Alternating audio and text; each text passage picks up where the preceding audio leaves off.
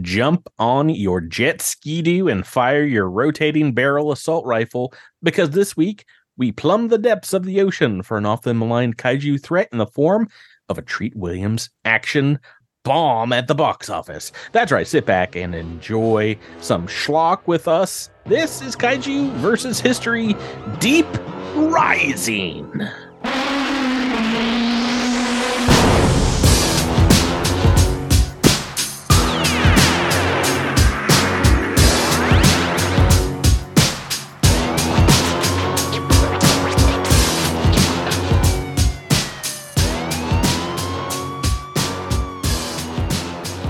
Welcome back to Kaiju versus History. This is your trained mercenary crew member Miles, and joining me is a Bond villain turned Catwoman, Patrick. I, I'm stealing jewels. uh, Patrick, how you doing this week?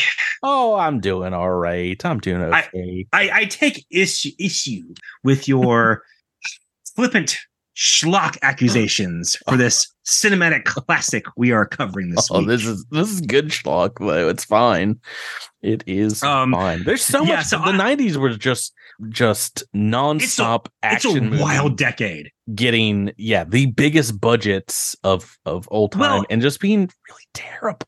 And that's honestly that's what I love about the the '90s as a decade because there are some wild swings. Like we don't get a lot of big budget wild swings anymore. We get big budget disasters, but like well, there, we we get there was harbingers by... for that, but we don't get a we don't get a Waterworld anymore. No, like, I was about to say we we get uh, you know the the Star Wars and Marvel and DC. But those those make money. Things. They still well, make money. Like they're all like designed by committee. They are not you know, auteur written and directed by Stephen Sommers.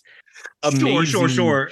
treatments of, of of a script turned into an, an action film. Like yeah, it's it, it's, it's the 90s is such a weird decade and and we're going to talk i mean a little bit more about american 90s film well very soon as well but yeah another film that i i, I was adamant on getting added to our our watch list well, um, yeah, to be honest, I was surprised. It's that, very kaiju like. yeah, it's honestly of our kaiju like movies that we've done here in the 90s, Tremors and The Relic. Relic. This is definitely the most kaiju like. I mean, this is I mean, borderline a kaiju movie. That that that creature is massive. Yes, and it is definitely not just an octopus.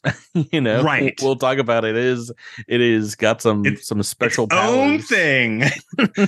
yeah, it, it, it, does have like alien powers, but yeah, yeah. This is a 1998 action horror film directed, as Patrick said, by Stephen Sommers, starring Treat Williams, Famke Janssen, and Anthony Heald. It was distributed by Hollywood Pictures and Cinergi Pictures and released on February 2nd, 1998, where a young 14 year old Miles snuck into the theater to see this movie. they pushed it back, I think, like six or seven months. It was going to be the summer of 97 release, but I believe it should have been released in the summer. So I think they wanted to clear the summer for their release of Con Air, which they were hoping to be like a real big uh, box office blast. And well, I mean, the, the thing is, those are so drastically different movies, and I mean, mm-hmm. I mean, Con Air was a pretty big hit, but well, yeah, it's a, same, it's a it's a great movie, so that makes yeah. It, it, I mean, it's also a, a, a good movie, but like at the same time, it's like I mean, it's release it like at the end of July or early August. Like, exactly. This this really this is a summer feels, movie. Feels weird for February, and we'll talk about the movies that was going up against a little bit later. But uh, yeah, Deep Rising. I have.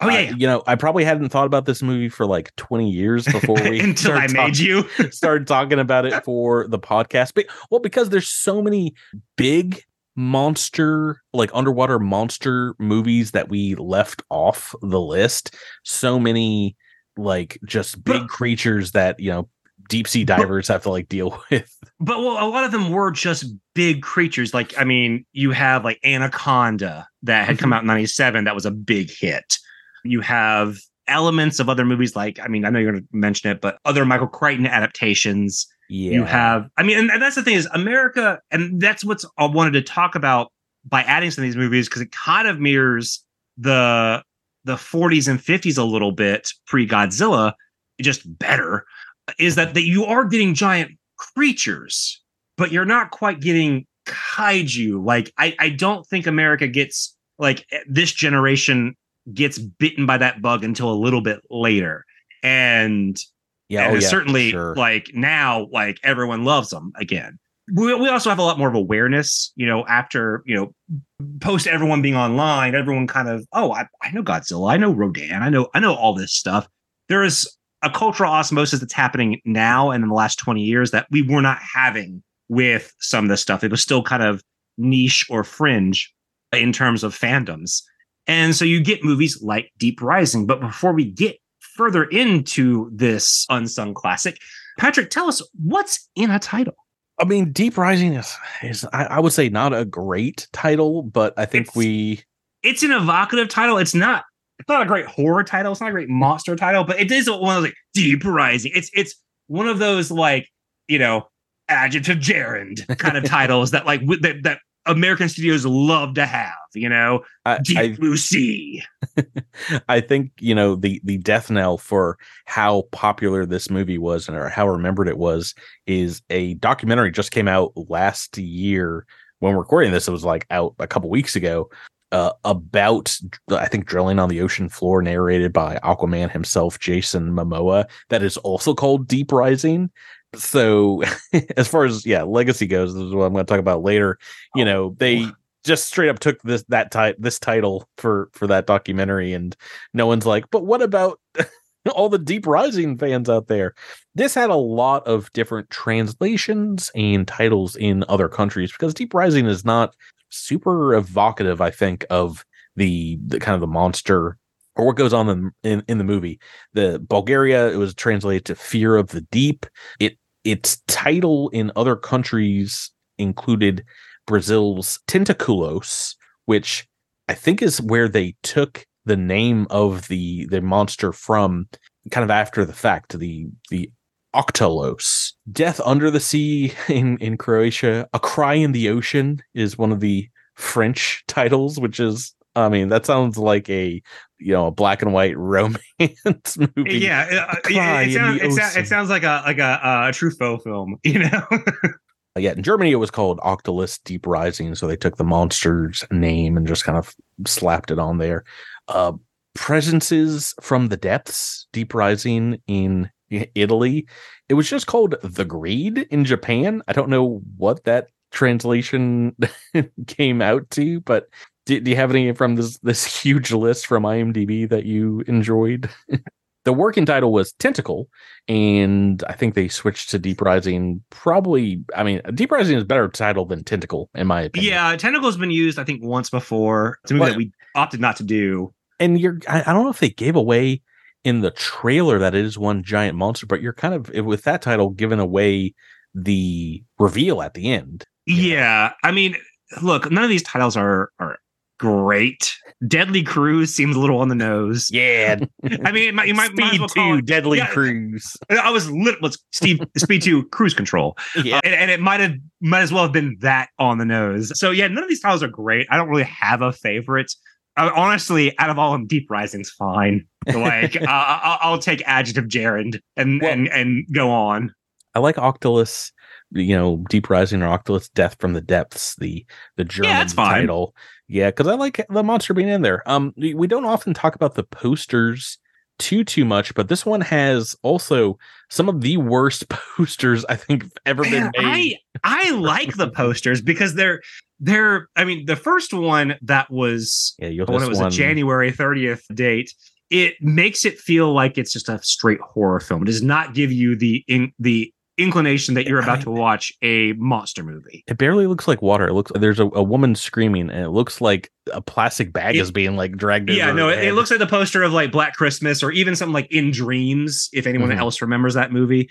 The and then the the second, second poster, poster, looks like a Jurassic Park poster. It's it looks like Jurassic kind of like a honestly, it looks it, honestly dinosaur I, eye. I think what they were doing is it kind of looks like the Anaconda poster. Oh yeah, you know that came out in the year before. I think. Yeah, so that makes that makes sense. The third poster looks like the awesome. Waterworld poster. It's the, terrible. The, the, the, third poster, which was the I know at least the VHS poster or the VHS cover that came out mm-hmm. when it came out to VHS. This was the actual art. um, the, you, the you climax ex- of the movie. Yeah, you get the explosions, I, the skidoo, and oh, it's it's this is this is you know, art. Hang this in the Louvre. You you you you think I would be sick of floating heads from you know all the superhero movies, but I wish this had a floating head poster because there's so many great character actors in this movie, and I think a ski oh, absolutely. jumping over floating heads would be a lot of a lot of fun. That but, would yeah. be fun. And then the Blu-ray one is oh the Blu-ray is amazing, phenomenal yeah, they they obviously cared, and I think we are talking before we started recording that this Blu-ray is definitely something made for the fans because there's tons of interviews, and you know they went no, back I, like. I would have a poster of this, of this, Blu-ray like poster. It's it's phenomenal. It's very Lovecraftian. It's got this, I mean, just great like sea horror with the with like all the tentacles kind of going around this in like in a shadow format, like going around this cruise ship, and then you see like a good head of the the actual creature kind of coming up in a Jaws fashion. It's a it's a great it's a great it's a great poster. Yeah, yeah. I I, I mean the that the cover for the Blu-rays is is a 10 out of 10. I think the, the yeah, no, if, are like if, a one. If that, if that poster was what was given to us in 1998, I think the, the grosses would be a little bit different so yeah, what's this movie about, Miles? What are we talking oh, about? Man. Deep Rising. Can you like summarize? you get everything in this movie because it starts off. You have like oh this kind of like loose like I don't know who he's trying to. Like, okay, so Treat Williams is the captain of this kind of mercenary for hire ship. Treat Williams is someone very familiar to genre fans. He has been working or had been working for many decades. His personal issues with drugs and stuff kind of kept him from ever being a big leading man permanently. Um, this was kind of his his first actual like full leading role in a a big Hollywood budget movie. You most people our age might know him as the dad in Everwood. Mm, but I mean, he's he's got a lot of a lot of screen credits. Um, uh, unfortunately, passed uh, this past summer yeah. uh, in a uh, motorcycle crash. Oh, is that how he died? That's a shame. Yeah. Yeah, he lived a good long it, life though. He's 71. Allegedly, his estate, like I, I think, like sued whoever it was for wrongful death because there was some back and forth on whether someone ran, I think, a light or something. Wow. Like it was, it, it was not a, it's not great, and the case is, is still ongoing. But yeah, he he he, he just passed away. But yeah, at 71, he is kind of a fan favorite actor amongst a lot of like fans of of, of cult cinema, and and you, and if you look up his stuff, you have definitely seen something that he's been in. And then obviously you have Famke Janssen, who is mm-hmm. coming coming hot off of Goldeneye. And, yes, and this is before Jean Grey, so I think really yeah. before she exploded. And you got to remember, she's not yeah, in she Goldeneye a, very long. She's in no, but like, like she was memorable in Gold, Goldeneye. Oh, for um, sure, I remember. Like, like, yeah, everyone remembers. On so the top. Those, yeah, she was one of those actresses who was kind of on the up, so it made sense that she's elite here. She wasn't the first choice; she was the best choice because they, I think they wanted to go for Claire Forlani, who I don't see how that would have worked. Yeah, the um, chick from Mallrats, right? Mallrats and that one Jackie Chan movie, The Tuxedo. Is that the one? Does, doesn't make sense her in that role. I think Famke Janssen just makes perfect sense. I, no, because Famke Janssen, uh, like honestly, when you first see her, you're like, wait, is that is that Sandra Bullock? Like they were kind of giving her this kind of like Sandy Bullock like haircut and everything. Well, and I know she was still I mean she was very young when when this movie was made, but the, the other actress that you mentioned, I feel like the the the age difference between her and Treat Williams would have felt very weird, you know. Not Oh, a hundred percent. I mean it would have been like 20 years, but it would have felt like 30 years. Yeah, so so we we we get like twin sequences of yeah, Treat Williams, who is a mercenary for hire. He's got kind of a ragtag group of him, him and his engineer and his first mate, who I'm unsure exactly what her official purpose is, um, other than taking her top off uh, in the bridge. Um, and to die very quickly in the movie. yeah, no, I like. I mean, she she very charismatic. I it was bummed that she passes away very quickly, but she's kind of like the first mate. And then Benny from the Mummy movies and from many Stephen Sommer movies, Kevin J. O'Connor, he's kind of like the Ted Raimi to Sam Raimi in this movie. Well, yes, but he's, all, he's, he's also he's he's the, the, the engineer. He he knows the ship backwards and forwards, and they are harboring this harboring this group of what we assume are criminals, and well, what are criminals? They are they are the Marines at the beginning of aliens that yes. are you know checking their weapons and and and you know kind of being mean to one another and like ragging on each other. Like that is that scene in full and it's a murderer's row of like some great talent. I mean uh Hounsou in, in like an early role for him. Well, I mean, but this is after I think he was like nominated for an an Oscar for Amistad, right? Or um, maybe, maybe he wasn't. But so he that movie came Am- out in '97, so this is after that. But I think this is after Amistad. But I'm, I'm let me see. So that, that came, so that came out in this. Christmas of 97 yeah. so i think they still, filmed these kind of around the same time yeah he would have still like he would have not had the awards buzz yet uh he's also in i mean he's been so much stuff i don't, I don't need to tell you who he, who he is on the flip side, we we also get this kind of like great view of this massive cruise ship. It's kind of like the Titanic, where it's like it's the cruise ship of cruise ships. It's the most expensive one. It's only for the elite, and we have someone there who doesn't quite belong. Um, in Famke Janssen's character, mm-hmm. Trillian St. James, which is a Bond name if there ever was. Well, the the the script writer said he lifted that from Trillian in the Hitchhiker's Guide series, whose name is like Tricia McMillan, so it's kind of like a portmanteau of her first and last name. But here it's just like maybe just because she likes money. Who knows? Yeah, but and, and she like Famke Janssen is charismatic as all get out in this movie. Like I buy her as the yeah, kind of the Selina Kyle here because you see her like picking pockets and and just like jacking champagne and mm-hmm. and doing all this stuff to like so that she can get access to the elite's vault which basically yeah. the, they seem to have these like safety deposit boxes there. Which why would you ever bring that stuff to a ship? I mean, like, you could be transporting it across the ocean, part of the, you know, heart of the ocean style on the Titanic. I guess I, I was very confused as why why is this a a service here? yeah, and so we get kind of a marriage of these two because unbeknownst to the viewer and unbeknownst to the people involved, someone on the ship is canceling all of the communication so that eventually this group of mercenaries can board the ship and you know rob everyone and set up detonation devices to sink the boat for the insurance money.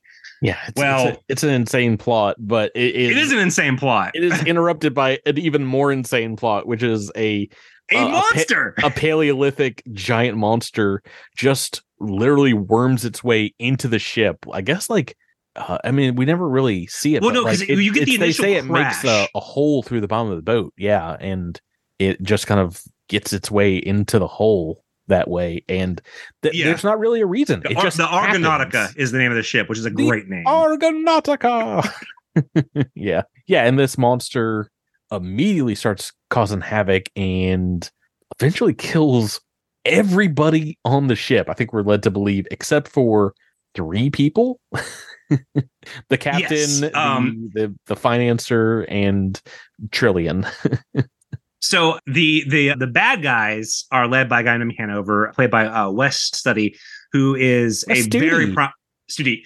The Last of the Mohicans. Yes, a very prominent Native American actor. Yeah, Last of the Mohicans, Dances with Wolves, Geronimo, American Legend, and The New World. But to me, possibly most famous for being Sagat in the Street Fighter movie in 1994. in that movie. and, and, and and having yeah a, a, native or a First Nations American playing a Thai fighter in the Street Fighter movie is like the the amount of cocaine that movie was made on is insane. a, a, Danish man was playing the most American American uh, yeah, no. So. Don't get me started on Guile.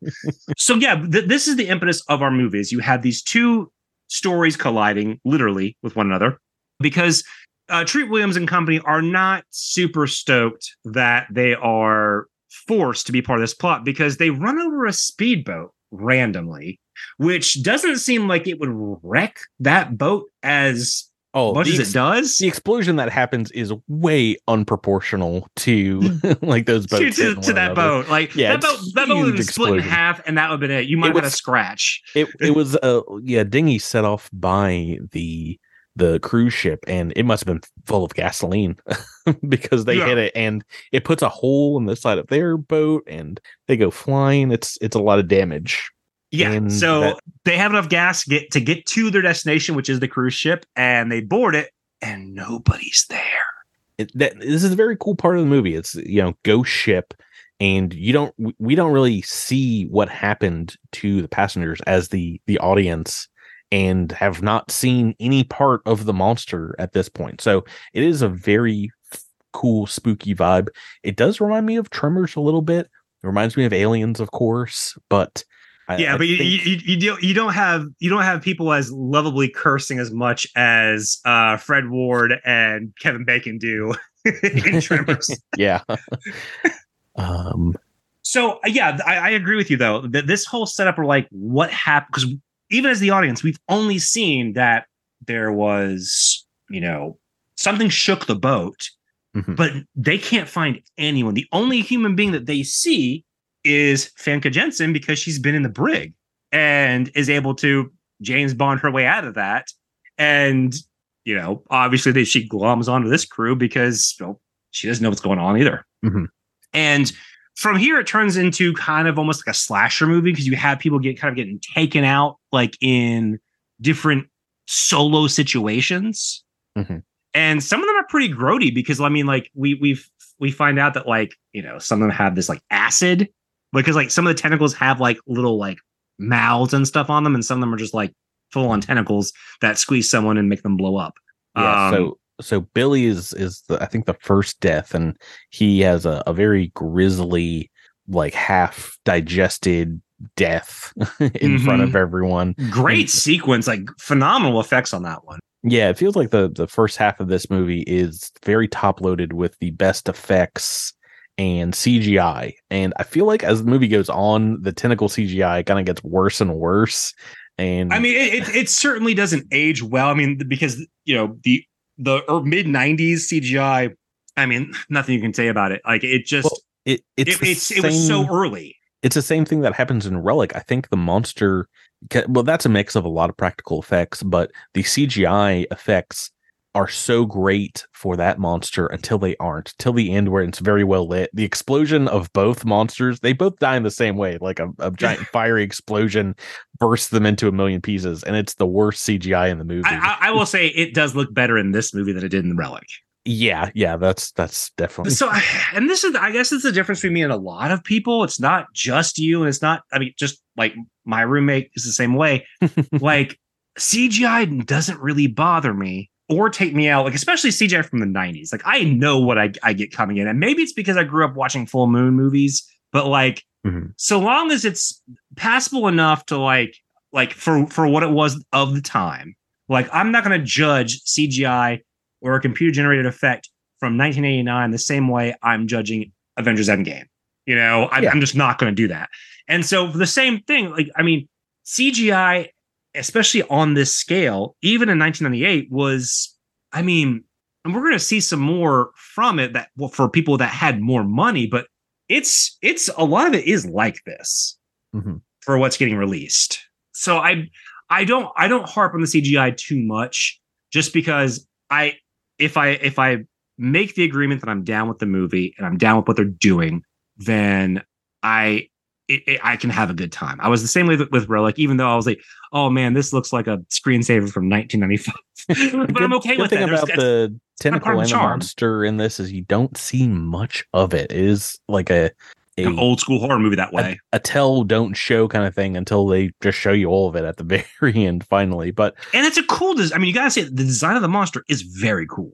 I will say I actually like these tentacles design even more so than the the Tremors tentacles you know they they are great it's definitely uh, something that i feel like can, can exist at the bottom of the ocean the creature design was handed handled by rob bottin and he he came up with I think the initial sketches and you know obviously handed off a lot of it to the the CGI team but they they did a great job in creating a creature that you can believe can can be something that could exist. It has enough like parts that are octopus like and like deep sea kind of like angler bits to it that makes it very believable and, and that's one of the reasons why it works as as a monster.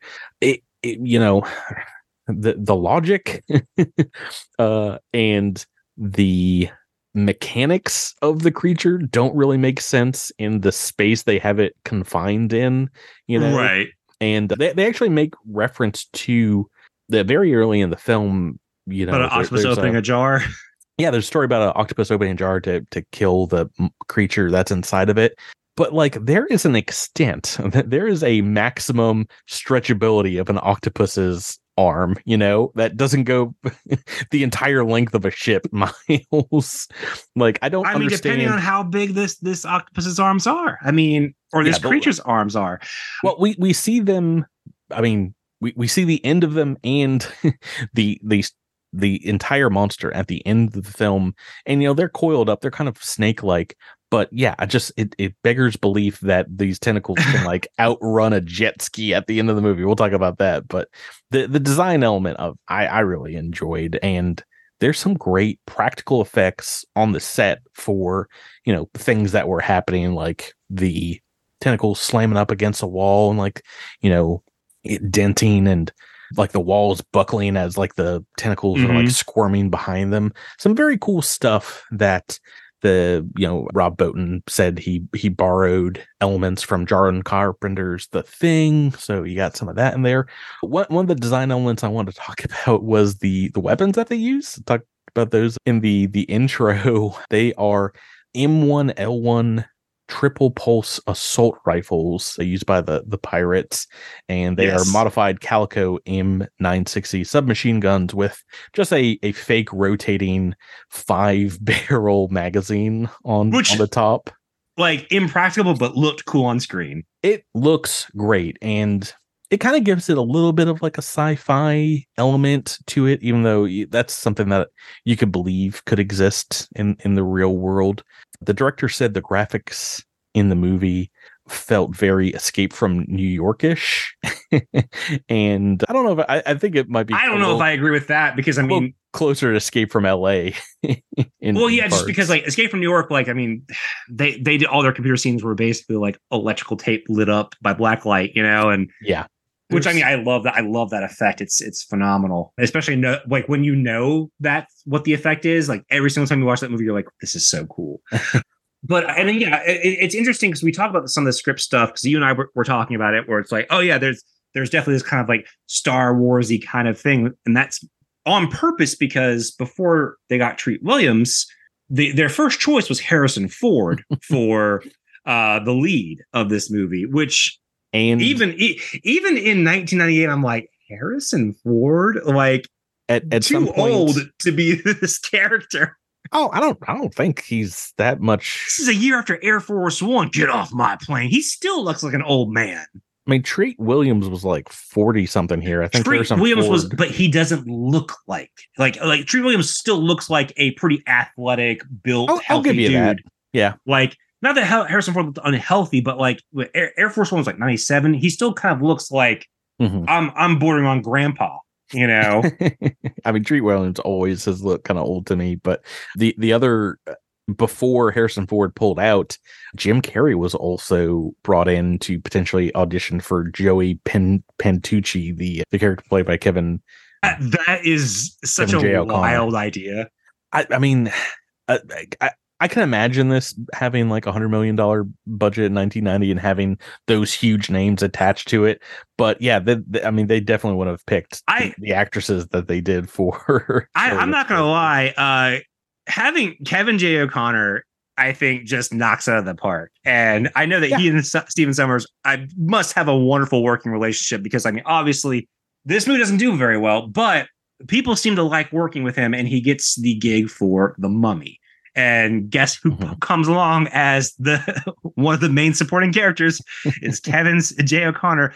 Possibly, maybe not, you know, the best in terms of like, oh wait, he's supposed to be Egyptian, but um, as as Benny, uh, who is a a series mainstay and is, I mean, the guy's comedic timing is perfect. Uh, th- this guy mm-hmm. knows his role and knows how to do it, and he's even here actor. you can kind of seen it. Yeah, in, in general, he he's he's worked with Paul Thomas Anderson. He was in There Will Be Blood.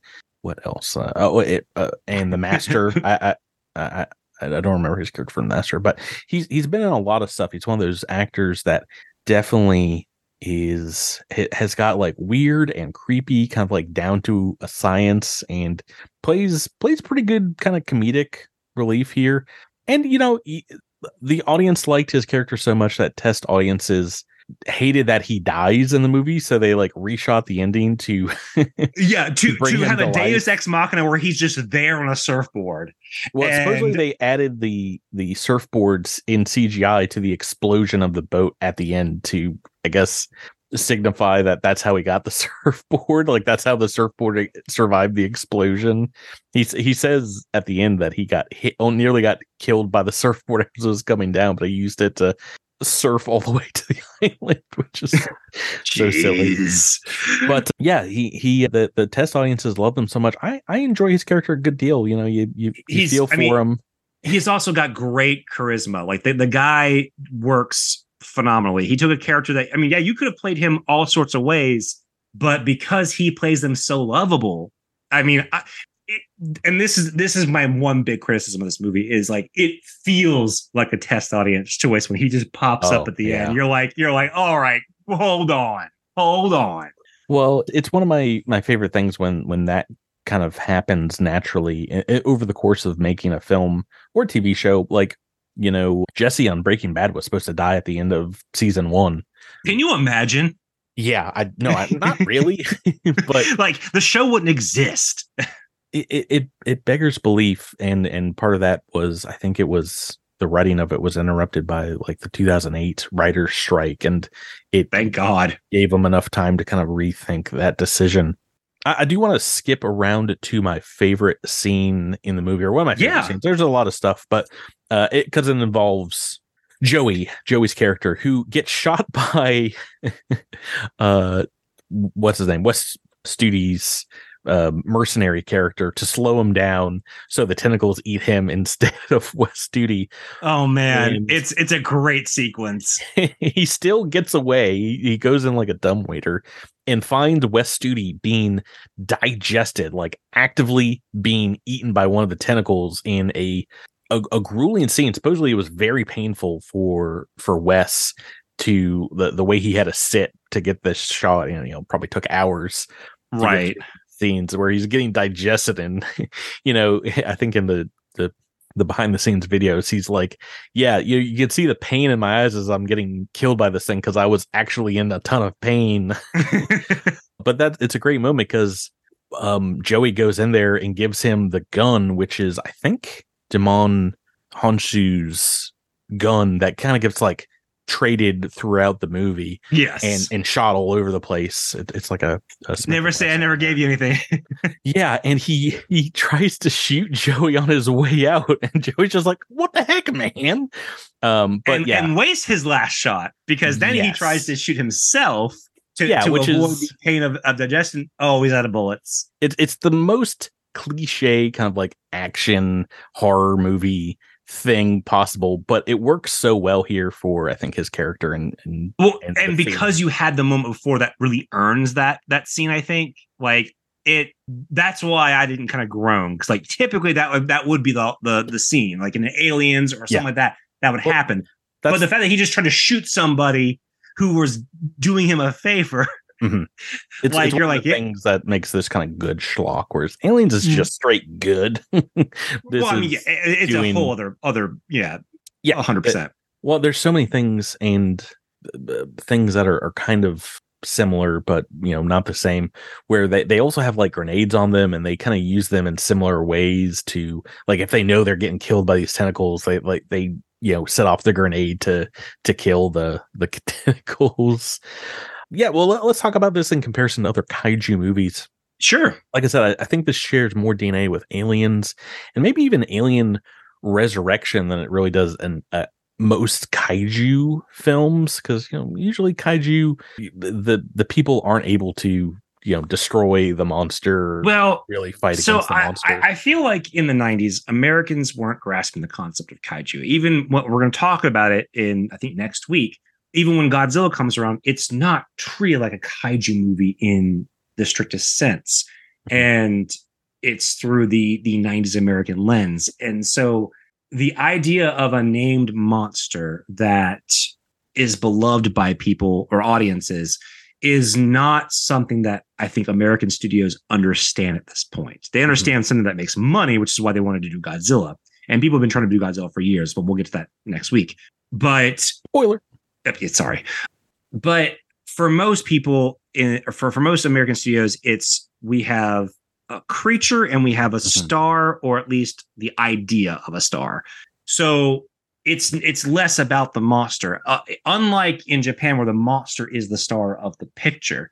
In in the states, that's not a concept that the, the studios have wrapped their head around We're- yet, we're- and, and and won't for some time. almost always been more creature feature here in in the states. And you know what movie this reminded me a great deal of was the um it came from beneath the sea because that's another one that Yeah. you know a big octopus like beast. And i mean technically humans i think kill that monster in in that yeah, movie. and and one we covered for the show, which Yeah. makes it even more important that we cover this one.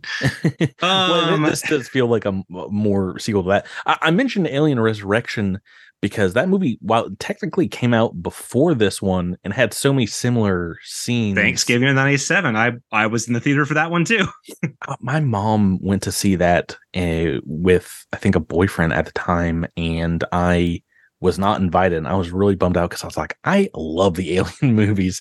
I'm kind of glad I, I, you know, as much as that movie is interesting, I'm not a big fan of that one, but that movie, I like it. I like it more than the other ones. Oh, you're crazy. This movie though was done filming before that movie. I mean, not more than out. one and two, just more Oh than yeah, yeah. three okay. Well, and that's Prometheus. fine.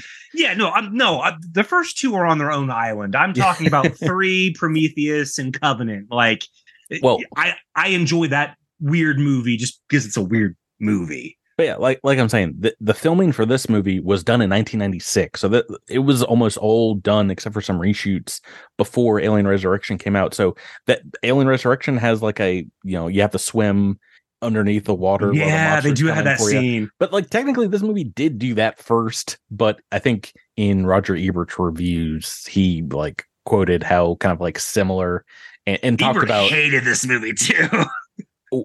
we'll talk about that but yeah I, I i don't want to tarnish the creativity of Tremors' graboids but i would say you know that this movie does that kind of reveal of you know they're not like these little snake creatures or they're not these little tentacle monsters but it's rather one big monster al- almost as good as as Yeah. trimmer does I, I would agree with that. Because they set up that there are these little uh, these little like worms that live on the ocean floor and you know that that's kind of it's, like what it's we kind of the see. meg logic where of like oh Yeah. this can happen deep down in the marianas trench and Yeah. you know because even even the beginning of the movie says like oh there there are canyons deep within the oceans outside of i think they say specifically say china but like they Mhm. out in the ocean that that would cover the himalayas with no problem and which i mean it, true just to kind of give you the whole mystery of the ocean feel. So when they explain Mm-hmm. this idea of what the the the creature might be, um, Well, it's like okay, and- yeah, I, I take that. it operates like those worms because they supposedly drink their victims which i don't know like how exactly that works but I don't know, but it makes it sound like even, their reactions like oh, and I'm like yeah, yeah, that's that's that sucks. I mean, we really only see it with wes studi's character and it just kind of looks like he's slowly getting digested so i don't know how much different that is than being eaten like if they had done the thing where like they're i think they they actually to get down to an r rating had to take some kind of things off the board like they were going to have like in the the charnel room where all the skeletal bodies are they were going to have yeah, which is a them- great reveal. they we're gonna have some of those people still like partially alive and like being digested and the idea was to have like the eyes sucked out of a skull like as people were watching and apparently that Ooh, was that, that was- fun. That was ixnayed before it, it got to production you know before they got to filming because it was not gonna fly with the the ratings board but is there is there anything else that that worked or didn't work for you in, Yeah, I mean, like, uh, honestly, the only thing in this movie that doesn't work for me is is is it's not that it doesn't work for me. It's just that I'm like. It, like we talked about it is when when Joey pops back up, is like, oh hey guys, I'm here. i'm on it- surfboard it's just you're just like, oh okay. Like I mean, I- I was already bummed that he died because they they the way they they shoot it and make you think that he's gone is off screen. You don't get to see the monster attack him. You don't see anything, so you're just like, okay, that sucks.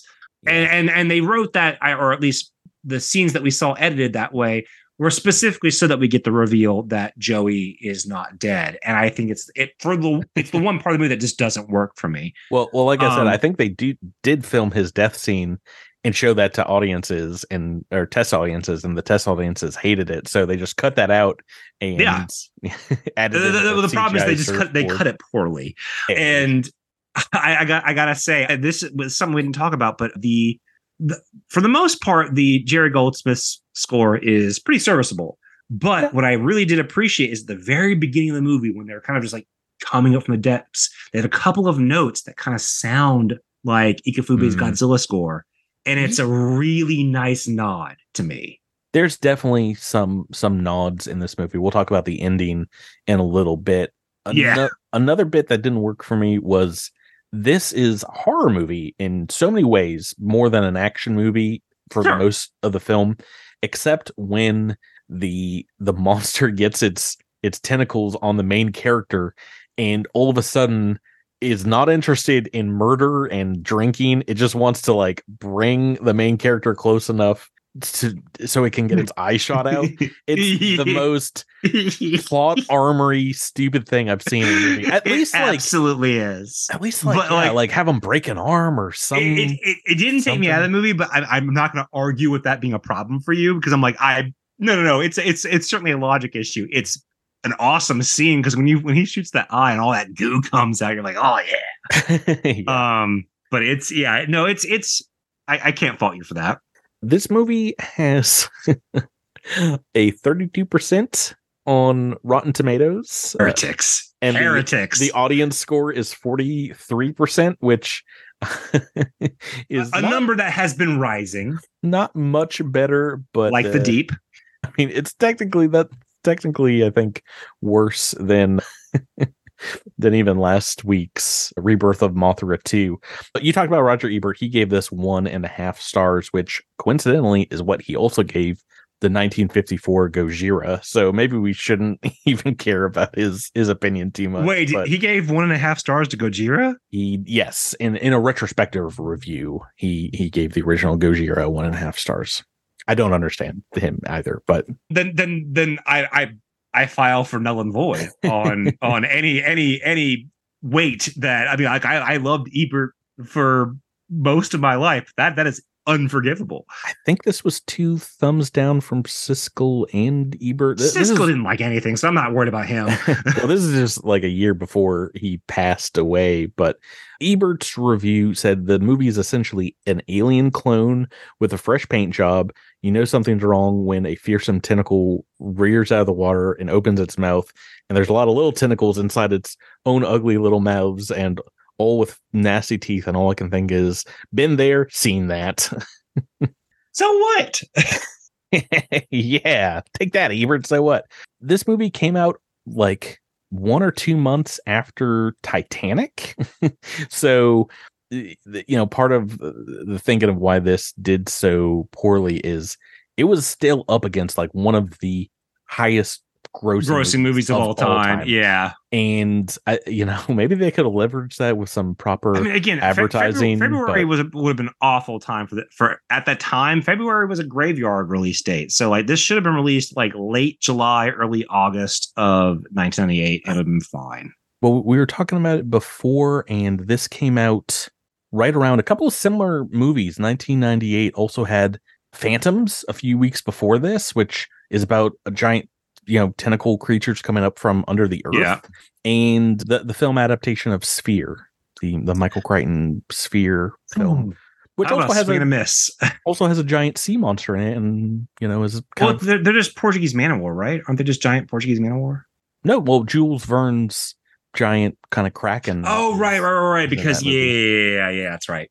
Um, I, I, I legit have not seen that movie since I saw it in theaters in 1997. So Oh, right. Let, let's talk about the ending for the movie and, and the legacy of this film because it- it's there's a lot of internet uh, uh, discussion kerfuffle.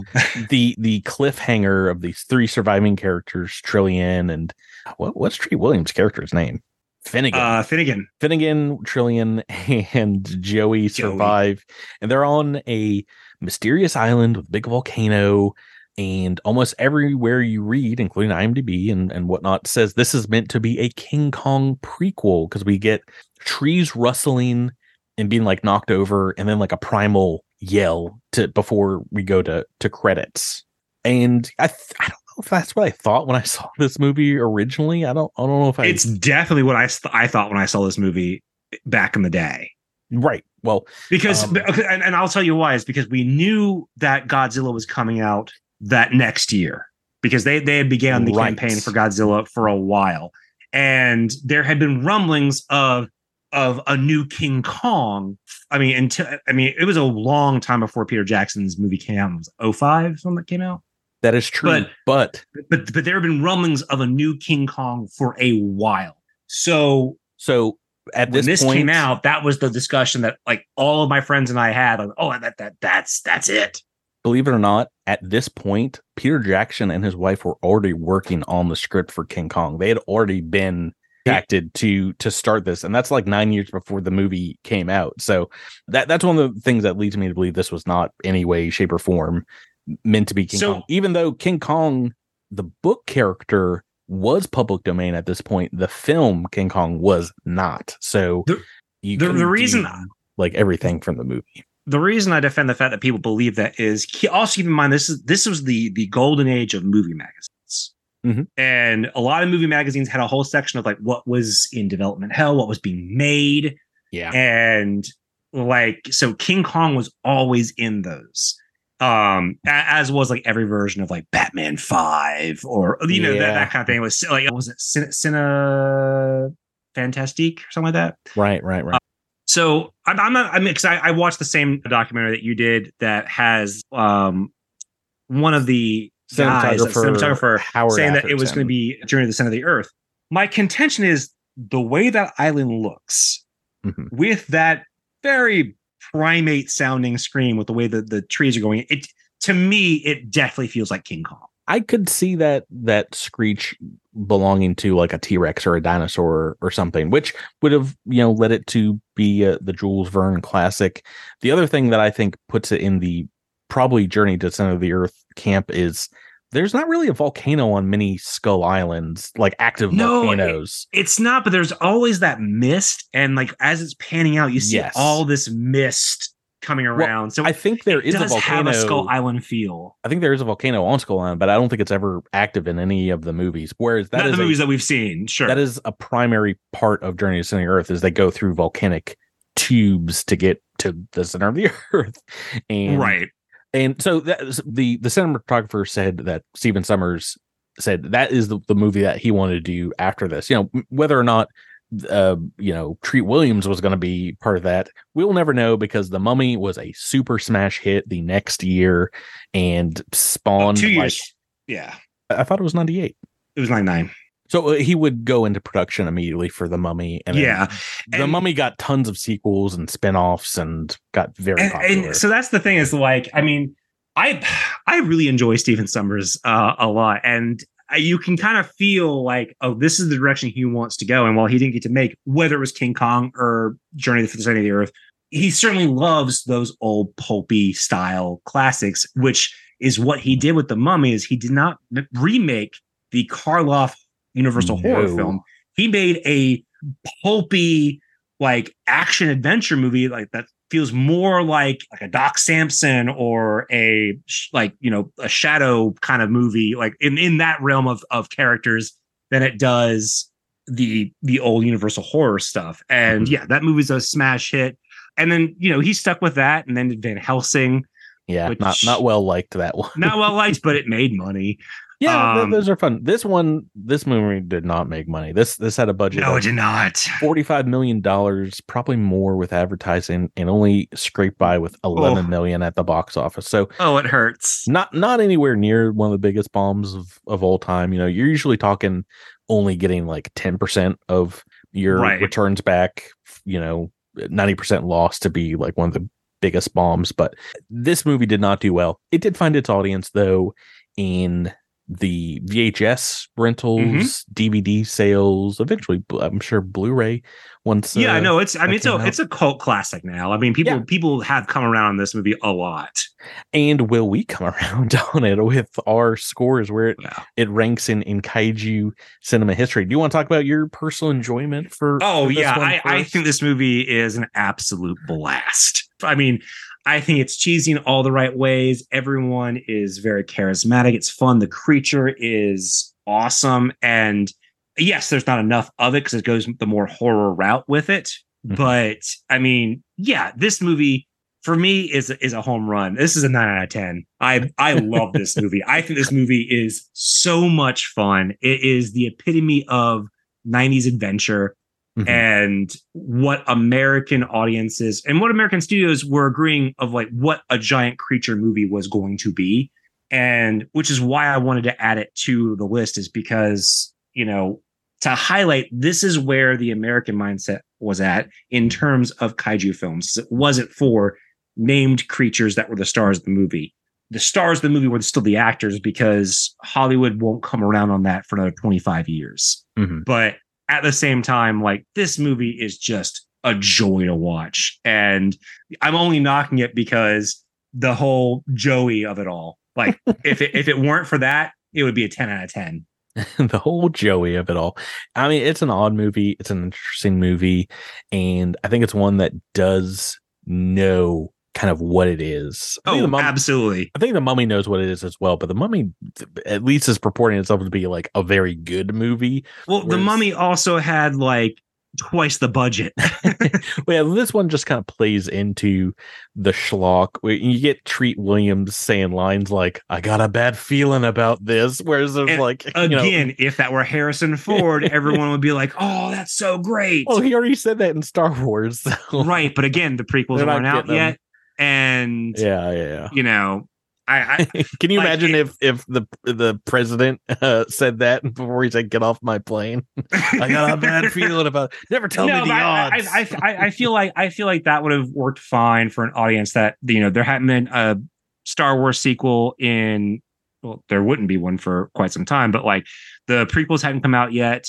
The the re-releases I don't think have come out yet. I think the re- no, I think you're right. I think you're right. I think that was um, 98, 99. Yeah. So I, I think that that doing that would have been fine because people like, oh man, yeah, I miss Harrison Ford doing that. you know, like just doing that kind of adventure stuff. So I'm Tree I, Williams it. saying it is just so so silly. I, I, I get that, but I, thought it was funny. There's times in this movie, like I said, when the the creature is like out racing the skidoo as they're like skidooing through the the that's great. the the ship and it just it's called art patrick. It doesn't make a lot of sense and it really it kind of take me out where it just turns into very generic action movie. I, I really i think i prefer the first third or even half of this movie a, lot more. But for personal enjoyment, I'm giving it a seven out of ten. I I could see myself Insane. rewatching this sometime. I rented it just because I I don't need to own this. oh no, I'm I've I've been looking to see like if the 4K is out yet. I was about to say I think the uh, if you get the Blu-ray, this would be one that's worth it for all those special features you get on there. For the technical aspects, I am you know giving it points for all things it does very well apparently this used post-production color editing it's like one of the first films to do that even though i think oh brother art now came out before this one like i said this film was like filmed two years prior and it was sat on for a while it, it's a very common practice now but it gives you know the it affects the mood of this movie and and you know shows how far ahead they were in in trying to like use some cutting edge tech. Um, sadly, I, I do think this is kind of a poor script. It's kind of a very by the numbers action horror plot. I don't think Ebert is like super wrong in saying it's like an alien clone, but uh, there's just a ton of unlikable characters you're introduced to very early on. And I don't care when almost any of them get killed off. You know, that's have, fine. I mean, that, that, that, it's fine to have monster food in your movie. well, you have the the super Burke character. I, I, don't even think we we talked about. Uh, we have not. An- Anthony Heald's character, who's just like such a a, a slimy, uh, you know, the the owner of the boat. I don't care. Any, there's so many one dimensional stock kind of bad guy characters in this movie that I just I just wish I cared about anyone a little bit. you know, except for Joey. Joey's obviously I did I did like him actually living at the end and cock blocking Treat William. But the script isn't the only problem with the movie. There's just a lot of just kind of acting that never really rises over, you know, run for your life. kind of screaming at, at high high pitched voice. So technical aspects, I'm giving this a six out of ten. It is it's probably closer to to seven than than uh, well then give it a seven. Than a five, but no, it's a it's a six. What about you, Miles? I so the script works entirely for me because I, I, I agree with you that the movie is very self aware, so it's it knows what it's playing with, and despite the fact that yes, some of the CGI does not age as well, you know, almost thirty years late, later, I think the, the creature still looks great. I think all of the actors involved, like they they look like they're having a great time. They're they're giving a very charismatic performance. The script is for me very very fun there are some flaws in it, and which is why I'm I'm docking it a little bit. But I mean, everything from like the great creature effects to fun characters to you know your your in your face like deaths, it's all there for me. So from a technical aspect, this is getting a nine out of ten. A you're an insane person. I I I, I, told you this was this was going to be wild for us because I love this movie. I, like I said, I, I will say the CGI I think looks great in the first half. The tentacles honestly are some of the best CGI I think in in any kind of movie like this up until this point. And then they yeah. just they they kind of cut the budget well, for that towards the end of it, and they just look the pro- rubbery. The, and also the problem is when and and this is true in the '90s. I mean, even when you, when you rewatch The Mummy, which still mm-hmm. slays when you watch it, but the CGI is still like because of the kind of CGI it was, still feels like that. Yeah. It's whenever it goes that big, they just didn't have the technology to to make it really work the way they would now. And it also but, just doesn't make sense what how like the tentacles are like chasing them through the whole ways. Like it's I, so the the way I the way I have kind of theorized is that like each one of those little mouths with the, the the heads and stuff have their own little like brain and so they're kind of controlling the te- the tentacle in that aspect. Oh, well, I'm just talking about like the the length of them, like how how they can stretch. But yeah, I I, I didn't even think about like you know how it can like see or look around. I don't care about that.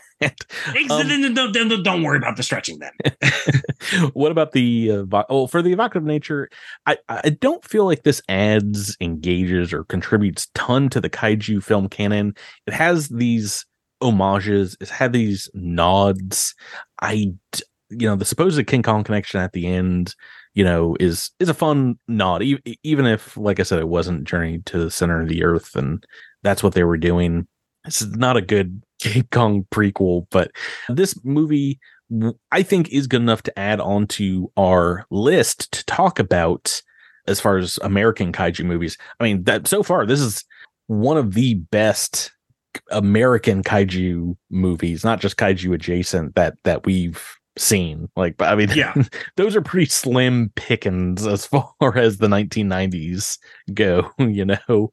But I, I think this probably does rise to the challenge more than the relic and uh, there, there's still so many aspects of tremors that that work.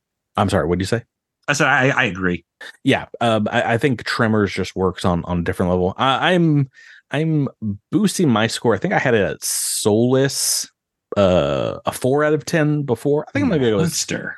as high as five out of 10, which is moderately insightful because, like you said, there are some things that it is it is referencing even if they're not kaiju movies, they are creature features and kind of like the American sense of right. J- just like this, you said, you know, uh, the Mummy's a, a, a, Doc Samson kind of yeah. adventure. This does feel like Sommers is, is, pulling from various elements of those kind of uh, 50s or 60s monster movies. Yeah, I, I think he is. And I mean, outside of Kong, yeah, we just don't have the affinity for the named monster outside of you know Godzilla, which was known to be in the works. So I mean, obviously Sommers is going to play with that, even though there are, I feel like, some references to Godzilla in this film. Yeah, I, I, I mean, I this is this is what kind of hurts this movie the most is this is very much kaiju adjacent. It is mm-hmm. also, you know, I, I would th- I would say the most kaiju esque movie we get, uh, up to and possibly including the American Godzilla movie. Not including, but up to for sure. So yeah, but at the same time, I, I do think it has some of the the mainstays of some of the kaiju cinema, which is also something that was in some of those 50s films where you have this mystery of what the creature is. You have something that kind of feels like a natural disaster that isn't. And you have something that's, you know, it, depending on the movie, I mean, a lot of our kaiju have been heroes. But hey, say mm-hmm. what if the the star of the movie was King Ghidorah with no Godzilla? You know, it, it would be something like this. It'd be more of a horror film, or even the first Godzilla movie is more of a horror. Movie. It's a mystery, and so in in keeping with that kind of spirit, I definitely think for Americans, this this is the closest we get to that kind of kaiju movie. That said, yes, this has been a this is a cult classic. I wouldn't say it's been forgotten, but it's not one that that gets talked about too often. And it doesn't play with a ton of other giant movie tropes and and certainly more with American horror and action tropes. So I, it does hurt that movie's evocative nature. And so I'm probably going to give it a seven out of as a result because mm. it does it I think it's something that should be kind of put in the the outskirts and one that should be talked about more frequently, but it's still not quite to that area of oh, this is a hundred percent an American kaiju film that needs to be talked about. But this is certainly one that I think deserves a lot more discussion about it and what it represented in a time where Americans weren't really making kaiju films at all. Yeah, I, I think if they had gone with the size of how big the monster is compared to the ship on the uh, the Blu-ray box. You know, can you imagine if it was just like a giant uh, like a kraken Cthulhu like yeah. monster on the outside of the ship at the end? Because honestly, th- there's so little done with the head of the monster inside the the ship. Like they shoot at it once and that's it. If they had gone like a truly epic scale, uh, you know the, the the the profile of of this monster I think would have been a lot different, even if they're just dealing with its tiny tentacles the entire entire movie. That brings my score for this one in one of our rare instances where you're rating a, a film higher than me. uh, I'm giving this one a six out of ten. Uh, you're giving Monster. it a, a, a, a, sweet eight, a little higher than an eight. Which brings our low brings our kaiju average to a seven out of 10 for the podcast. Seven out of 10 for Deep Rising is pretty good, Miles. I don't know what you're talking about. It's not high enough. we did give Tremors an eight, so now I'm I'm feeling. Uh, like well, Tremor Tremor should have been a nine or a ten, so I don't I don't want to hear it. Once again, you gave it a nine, so definitely not a ten. Yeah, because uh, I'm I'm a correct person.